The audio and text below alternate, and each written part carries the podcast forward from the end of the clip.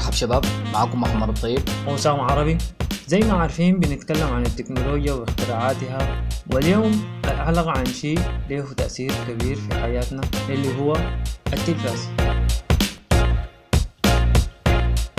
يعتبر التلفاز من أهم الاختراعات التكنولوجية في التاريخ البشري ككل.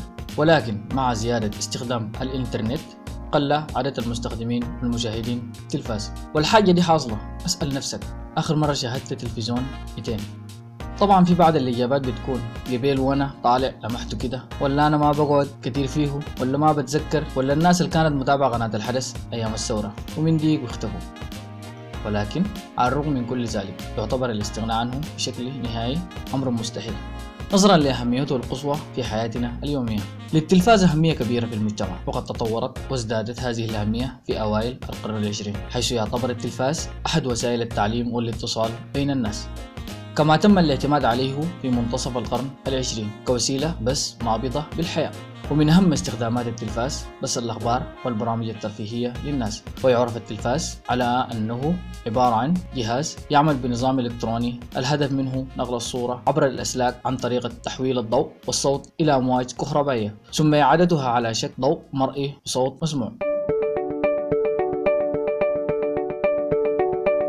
أيضا لم يكن التلفاز من اختراع شخص واحد ولم تكن هنالك لحظات اكتشاف واحدة وفريدة بل كانت جهود متراكمة لأشخاص مختلفين هي التي أسهمت في اختراعه ليصبحوا جميعا روادا لهذا الاختراع. يعني باختصار كده هو ناتج من عدة مراحل كل مرحلة عندها زول طوار بدأ الأمر بجهود الألماني بول نيبكو عام 1884 عندما اخترع قرصا ميكانيكيا دوارا له فتحات صغيرة منظمة ذات شكل حلزوني يتم تسليط الضوء عليها فيتسرب الضوء من الفتحات ليعطي إحساسا سريعا بحركة الصور المسجلة على القرص. وعلى الرغم من رداءة جودة الصور حينها فإن قرص نيبكو يعد أساس الأنظمة التلفزيونية الميكانيكية. وبذلك فقد مهد نيبكو الطريق أمام المطورين والمخترعين للتفكير في إمكانية نقل الصور بطريقة ميكانيكية عبر الأسلاك. بعد نيبكو أتى تشارلز جينكنز الذي يعرف بأنه أب التلفاز الميكانيكي بأمريكا بدأت تجربة جينكنز عام 1894 عندما توصل إلى فكرة تفيد بإمكانية نقل الصور عبر الكهرباء. وبحلول 1920 تمكن جينكنز من اختراع راديو ينقل الصورة المتحركة من خلال نظام القرص الميكانيكي الذي ابتكره. ومعه بدأ أول استديو تلفزيوني في ولاية ميرلاند الأمريكية. ثم جاء جون بيرد الذي استخدم فكرة قرص نيبكو لاختراع نموذج عملي للتلفاز الميكانيكي. فكان أول شخص ينجح في نقل الصورة الحية على التلفاز. وفي 1920 تمكن بيرد من نقل أول صورة تلفزيونية لوجه بشر. نجي لتطورات التلفاز في العام 1927 ظهرت أول صورة تلفزيونية تتألف من 60 خطا أفقيا وكانت الصورة علامة الدولار. وقد كان المخترع الأمريكي فيلو صاحب هذا الاختراع والذي حصل بسبب ذلك على براءة اختراع. وقد تطورت الاختراعات في مجال التلفاز وظهر التلفاز الحديث الذي يعمل على جهاز الاستقبال أو الريسيفر وحصل لويس باكر على براءة الاختراع في نظام الدمج بالصوت في 1984 في عام 1953 اخترع مارفين ما أطلق عليه أذن الأرنب وهي عبارة عن هوائيات للتلفاز في 1925 ظهر نظام التلفاز الملون عندما قام القائد الروسي فيلادومير بالكشف عن هذا الاختراع وبدأ العمل بالبث باستخدام هذا النظام في 17 ديسمبر من العام 1953 وذلك عندما أذنت له السلطات الفيدرالية بذلك. في 1940 ظهر تلفاز الكيبل طورت مؤسسة زينس للإلكترونيات جهاز التحكم بالتلفاز عن بعد وقد بدأ استعمال هذا الجهاز في البيوت الأمريكية لأول مرة عام 1956 ظهرت لوحات عرض البلازما واعتمدت في مبدأ عملها على خلايا صغيرة تحوي في داخلها غازات مشحونة كهربائيا حيث أن الغرض منها هو توليد صورة عالية الجودة وتم اختراع أول نموذج للوحات البلازما في 1964 من قبل كل من العالم دونالد وجين وروبرت ويلسون. اليوم العالمي للتلفاز. طبعا في ناس كثيرة ما كانت عارفة إنه في يوم عالمي للتلفزيون.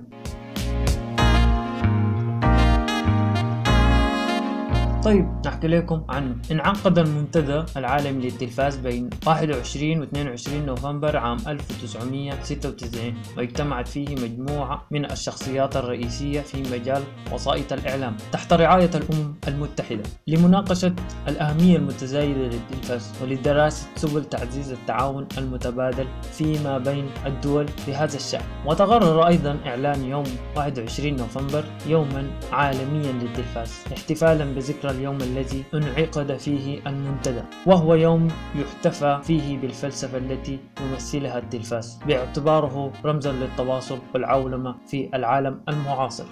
يدعو القرار جميع الدول الأعضاء بالجمعية إلى الاحتفال بهذا اليوم عن طريق تشجيع التبادل العالمي لبرامج التلفاز مع التركيز على البرامج التي تهتم بقضايا السلم والأمن والتنمية الاقتصادية والاجتماعية وتعزيز التبادل الثقافي. وهو يوم لتجديد التزامات الحكومات والمنظمات والأفراد في دعم وتطوير هذه الوسيلة.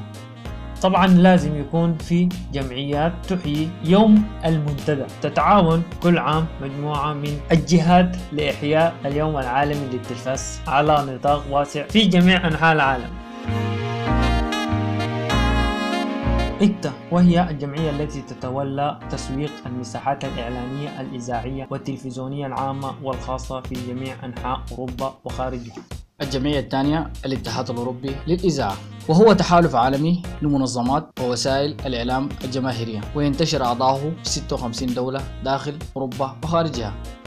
ثالثا رابطة التلفاز التجاري في أوروبا وهي هيئة تجارية تضم في عضويتها نحو 33 شركة تعمل في 37 دولة أوروبية. نيجي لاستخدام التلفزيون. يوجد نوعان من محطات التلفاز المحطات التجارية والمحطات العامة. تدار المحطات التجارية بواسطة شركات خاصة وتبيع هذه الشركات وقت للإعلانات لتغطية نفقات التشغيل بالإضافة لتحقيق ربح للشركات التي تدير المحطات. أما محطات التلفاز العامة فهي محطات لا تهدف إلى الربح وتدار وفق ترتيبات خاصة. فمثلا تحصل هيئة الإذاعة البريطانية على التمويل من رسوم الترخيص التي يدفعها مالكو أجهزة التلفاز وهي لا تبيع وقتا للإعلانات. وتعتمد محطات التلفاز العامة في معظم الدول على مساهمات قطاع الأعمال والحكومة والجمهور وذلك لتغطية نفقات التشغيل. ومن ثم فإنهم يتخذون قراراتهم بشأن محتويات البرامج بأنفسهم. وفي دول أخرى تقوم الحكومات بإدارة محطات التلفاز التي تتخذ القرارات بشأن محتويات البرامج. وبصفة عامة لا تبيع هذه المحطات وقتا للإعلانات. نحن نمسك سلبيات وإيجابيات التلفاز. طبعا أي حاجة عارفين عندها سلبيات عندها إيجابيات. نحن عايزين نمسك لكم في الأول السلبيات.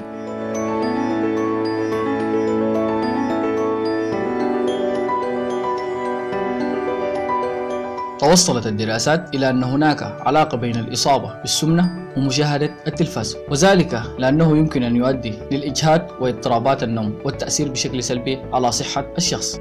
أيضا يتم تشويه الواقع في بعض البرامج والمبالغة في بعض الأمور التي يتم عرضها خاصة تلك التي لا تتعرض للمراقبة وبالتالي يمكن أن يتعلم الشخص من التلفاز أمور ذات عواقب وخيمة. كما قال بيل جيتس التلفاز ليس هو الحياة الحقيقية ففي الحياة الحقيقية الناس يتركون المقاهي ويقصدون العمل. يمكن أيضا أن يتسبب التلفاز في عزلة الشخص من المجتمع والعائلة ودي حاجة بتؤدي إلى الانطواء. أيضا عرض بعض المشاهد الجنسية ومشاهد العنف والقتل والجريمة التي قد تؤثر على نفسية وعقل الطفل. ويا ريت الناس تركز في النقطة دي. شديد. أعرف طفلك قاعد يحضر ياتو برنامج وما أي قناة تشغل عليه. ممكن تعمل قائمة مفضلة لقنوات الأطفال وتفتحها عليه وكده بتكون حصرته في نطاق قنوات معينة. من ضمن السلبيات أيضا أن يصبح التلفاز مجرد مذيعة للوقت. في حال الاستخدام الخاطئ له ومشاهدة برامج غير مفيدة حيث يمكن استغلال ذلك في وقت القراءة أو إنجاز نشاط بدني أو القيام بأي أمر يعود بالنفع على الشخص ودي عندها علاقة بالنقطة الأولى يعني الكسل والانعزال. وحاولوا رتبوا جدولكم. ما أي وقت نحن بنقيف في التلفزيون. شوف برنامجك واحضر. التعرض لبعض المواد الإعلامية للمشاهدين لتحقيق مصالحهم بعيدا عن مصلحة المشاهد مثل الأطعمة المضرة بالصحة. زي ما قال ستيف جوبز أعتقد مبدئيا أننا نقوم بإغلاق عقولنا حين نبدأ بمشاهدة التلفاز. أيضا من ضمن السلبيات عدم التوغل في التفاصيل والحقائق في بعض البرامج مما يجعل تفكير المتفرج سطحيا. زي ما اتكلم لكم عن السلبيات نيجي نتكلم لكم عن الإيجابيات.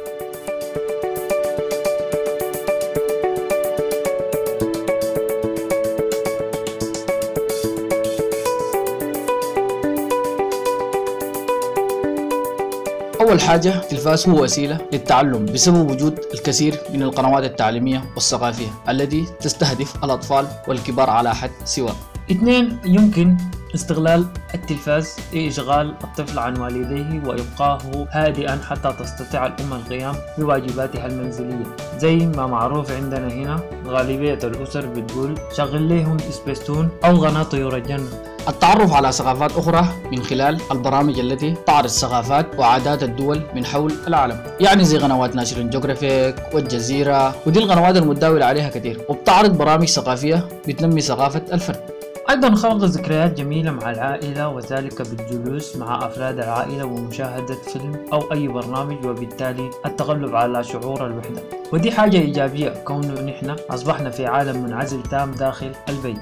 يعلم التلفاز مهارات في مختلف مجالات الحياة مثل الطهي بسبب توفر العديد من القنوات المختلفة لتعليم الطهي. من الإيجابيات زيادة وعي الشخص بما يدور في العالم. يعني زي مشاهدة الأخبار. طبعا دي قلة قليلة من الناس بتعمل الحاجة دي وخصوصا عندنا هنا في السودان. نادرا ما تلقى شاب فاتح الأخبار. أنا لقيت شباب وغالبيتهم عندهم الفكرة دي. أنا ما عارف فكرة إنه الأخبار دي للناس الكبار دي جات من وين. ما إلا أكون زول طاعم في السن حتى أفتح الأخبار. الفكرة دي خطأ والناس تصحي نظرتها حول الحاجة دي. خصص لك ساعة في يومك. شوف الحاصل شنو في العالم. أيضا التعرف على حالة الطقس حول العالم ودي لها علاقة أيضا بالنقطة اللي فاتت من خلال متابعة نشرات الأخبار. نجي للنقطة المهمة في الحلقة دي بداية التلفزيون في السودان. بدأ البث التجريبي للتلفزيون السودان عام 1962 داخل استديوهات الإذاعة. وفي 1963 تم افتتاح المباني الحالية. وكان البث التلفزيوني يتم عبر الهواء ومن ثم بدأ التسجيل إلكترونيا. وكانت ساعة البث وقتها لا تتجاوز ثلاث ساعات في اليوم. يغطي مدينة الخرطوم عاصمة السودان. أدخل النظام البث عبر الميكروويف ومحطات الأقمار الصناعية في بداية السبعينيات. وكان البث التلفزيوني يغطي نحو 70% من المناطق المأهولة بالسكان والمدن الكبرى. في أكتوبر 1975 تم إنشاء أول استديو للبرامج الريفية وذلك بعون فني ألماني وزودت المحطة بأجهزة التليسينما وهي أجهزة توضع داخل السينما لعرض الأفلام والفيديو وكان التسجيل في الأشرطة زاد الحجم الكبير ومن ثم ألحق به معمل للأفلام الملونة حيث يعتبر التلفزيون السوداني من أقدم التلفزيونات في الوطن العربي والقارة الأفريقية.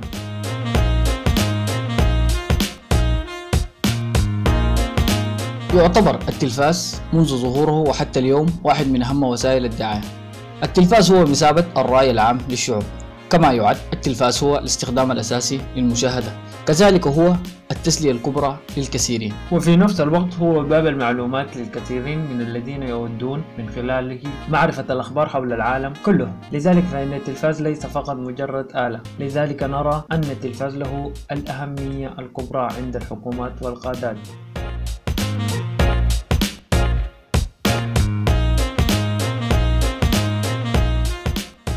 انت يا محمد كانت تجربتك كيف مع التلفزيون؟ طبعا يا أسامة تجربتي كانت زي معظم الجيل بتاعي. بتذكر كان في التلفزيون بيشتغل بالليل الهوائي. لو بتتذكر. آه يعني بذكر وما كان موجود عند كل بيت.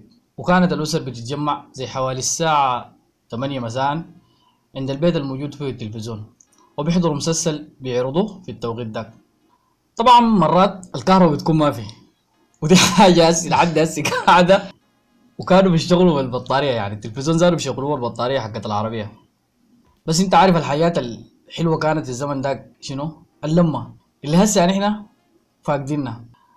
بتذكر برضو كان في مسلسل مشهور كده اسمه ماروكو الصغيرة. كان بيعرض في التلفزيون. بس ما بتذكر كان في يد غناه بالضبط. أيضا برضه في مسلسل كان اسمه إيكوسان. ورامي الصياد الصغير. طبعا دي كانت أفضل مسلسلة. بعد ذاك جدش الديش ده طبعا يعني أنا حقول لكم إنه عبارة عن طبق كبير كده بيكون معمول بحديد و بيصنعوه كان محلي الزمن داك وما كان موجود في أي بيت. وما كان موجود عند أي زول. تقريبا كان كان بيحتاج بيحتاج ترخيص من المحلية ولا حاجة بالشكل ده. هاي على ما أعتقد كان لأنه عشان كده ما كان متوفر عند كل بيت. كان بتلقاه بس عند فئة معينة يعني من الناس. يلا نحن كنا بنمشي لبيت جدي وكان عندهم طبعا الديش ده. تقريبا لحد هسه أنا أعتقد إنه قاعد. فكانت فوقه حاجات سمحة شديد. وكان برضه أيام الإجازات ونحن قاعدين معاهم كان في زي حوالي الساعة ثلاثة مساء ولا ثلاثة ونص. رأيته ما بستحضر كان بيجيبوا مسلسل طبعا المسلسل دي من زمان قاعدة لكن حاليا في ناس بتقول إنها هي حاليا لكن المهم هي المسلسل اللي اسمها تيمون وبومبا. طبعا الناس كلها حتكون عارفاه. طبعا المسلسل ده عجيب. عجيب. وخاصة لما يقولوا جملتهم المشهورة دي لو تذكرها يا أسامة آه، هاتونا يعني. متتة فكانت يعني أيام حلوة والله يا أسامة يا أخي والله يعني حاجة بجد روعه فأنت بالنسبة لك تجربتك شنو كانت مع التلفزيون؟ والله يا أخي أنا بتذكر يعني زمان كان في القناة الثانية القناة الثانية دي طبعا إلا الناس الكبار زيي بيتذكرها القناة الثانية دي كان يعني أنا قصدك أنا صغير آه ولا دي دي يعني؟ لا لا لا, أنا. صغير لكن ما كون للدرجه دي. آه الإيتاسي متذكر القناة الثانية؟ والله طبعا ما بتذكرها لكن انت معناته يعني- صغير إذا ما متذكرها. طيب ماشي يا حب. نقول أنا صغير. آه. فكانت القناة دي قبال ال digital وال receiver وال dish وأي حاجة. مم. كان بتفتح ساعات معينة في اليوم ما ما مستحضر. بالضبط كده الساعة كم للساعة كم. المهم القناة دي كان بيجيبوا فيها يعني برامج عادية. يعني وحاجات زي دي مسلسلات خفيفة خفيفة. مم. بالإضافة لقناة السودان طبعا دي قاعدة أساسا من زمانك. آه بعد ذاك جات قناة النيل الأزرق. قناة النيل الأزرق دي برضو كان فيها برامج. مم. كان بتذكر البرنامج بتاع الأفلام اسمه الذروة. كان بيجيبوا فيه أفلام حوالي الساعة 8 ل 9 كده. طبعا بعدين انت قلت الحاجة دي يعني أنا حسستني الوجه أنا صغير أنا صغير يعني في حاجات كثيره أنا ما بتذكرها لكن على العموم واصل. معلش المقاطعة. آه يا هو بس آه، كان بنحضر فيها مسلسلات وبنحضر برضو مسلسلات كان في في قناة السودان برضو كان بيجيبوا مسلسلات. طبعا معظمها كانت مصرية. آه تاني بعد ذاك بيجوا بيجيبوا قناة سبيستون. يا هو بعد نحن كبرنا شوية يعني. يعني في الأساس حوالي الصف السادس. يلا ده أنا حضرتها. آي آه، دي, دي وبتذكر- آي معظم الناس بيكونوا- إنه كان بيجيبوها من الساعة 8 صباحا صح على ما أعتقد آي لحد. الساعة بتقفل الساعة 3 مساء بعد ذاك يعني كان الزمن ذاك بداية قناة النيل الأزرق صح؟ آي بداية هاي في النيل الافتتاح. كده على ما. أعتقد. لكن لكن أكتر حاجة ممتعة مم. كان الجهاز بتاع الفيديو. يعني كان جهاز الفيديو ده هو بتكون عندك أشرطة بتاعت أفلام وأشرطة بتاعت مسرحيات يعني بتحضر الحاجة اللي أنت دايرها ما ما محتاج ما محتاج تفتح التلفزيون أو تحضر قناة معينة عشان يحضروكم الحاجة اللي دايرين يحضروك لها. فبعد ذاك هو دخل الريسيفر جاء صح بعد ذاك. ال receiver وال digital آه لكن ال- الريسيفر كان قنواته أقل طبعا يعني أنا بتذكر معلش يعني المقاطعة إنه بجد ال- ال- الاشرطه بتاعت الفيديو وال... كانت برضه جات الاسطوانات اللي هو كان برضه الزول بيشتريها. آه هي ال DVD. ال DVD؟ آه. اي وكانت بتعرض يعني حاجات بالذات كانت كلها أفلام ومسرحيات. آه يعني طبعا هي معظمها بتكون أفلام كانت انتشرت. الزمن ده يعني بصورة كده كثيره خلاص. آه هي كانت متواجدة تقريبا في كل بيت. مم. لأنه كان يعني حتى بتذكر كان يعني نحن جابوا لنا اسطوانة بتاعت آه، على ما أعتقد ال- الفرقة بتاعت ال... اللي هي الهبله ومتذكرة. آه الفرقة هي- الكوميدية دي هاي كانت برضه. اسطوانات وكانت مشهورة. فالواحد بجد آه. كانت أيام حلوة يعني. لا والله هي كانت أيام حلوة. مم. لكن زي ما قلت لك الريسيفر كان قنواته محدودة وال digital جاء بقت فيه مئات القنوات فكان الزول ممكن يقعد من الصباح للمساء في التلفزيون. ده طبعا يعني زمانك. فهسه بقى ما في زمن للواحد عشان يحضر أي حاجة. لو لو عندك حاجة أنت داير تحضرها يا هو بتشغلها في التلفون أو اللابتوب بتاعك. آه اليوتيوب ده طبعا جو الإنترنت ده جو. يعني لكن برضه زي ما قلنا ذكرنا أول في البداية إنه في النهاية الواحد ما بيقدر يستغنى عن التلفزيون مرة واحدة. يعني لابد لابد يكون له وجود يعني في حياة الزول. أي هو أساسا. آه. ما هو ذاته أسيا الشاشات عموما بقت امتداد للتلفزيون. أنت بدل التلفزيون بكون عندك مثلا شاشة. وفي بعض الشاشات الناس- ال flat دي هاي بقت بقت يعني بقت متوفرة. آه معظم الناس هسه برضه عندهم التلفزيون. يعني هاي في ناس لسه شغالين بالتلفزيونات ال- آه هي ال old ال old style. style دي. فالمهم حبينا نذكر لكم يعني جزء من ال... من التجارب بتاعتنا. التجارب بتاعتنا عن التلفزيون فأي زول قاعد المهم عنده تجربة بتختلف عن الثاني ف وكل جيل طبعا عنده فترة بيختلف عن الثاني فلاقينا أسامة أنا قاعد هو عارف لكن كونه أنا صغير دي بجد يعني أنا ما زعلت منك لكن المهم خليها يا زول. يعني إحنا نتفاهم بعد الحلقة. آه أي تمام. وبكده وصلنا وإياكم إلى نهاية حلقة الأسبوع. كان معكم محمد الطيب. وسام عربي. وما تنسوا زيارة صفحتنا على الفيسبوك كلام انتهى وممكن تلقوا البودكاست على أبل بودكاست وجوجل بودكاست. ولحد ما نلقاكم الأسبوع الجاي. مع السلامة.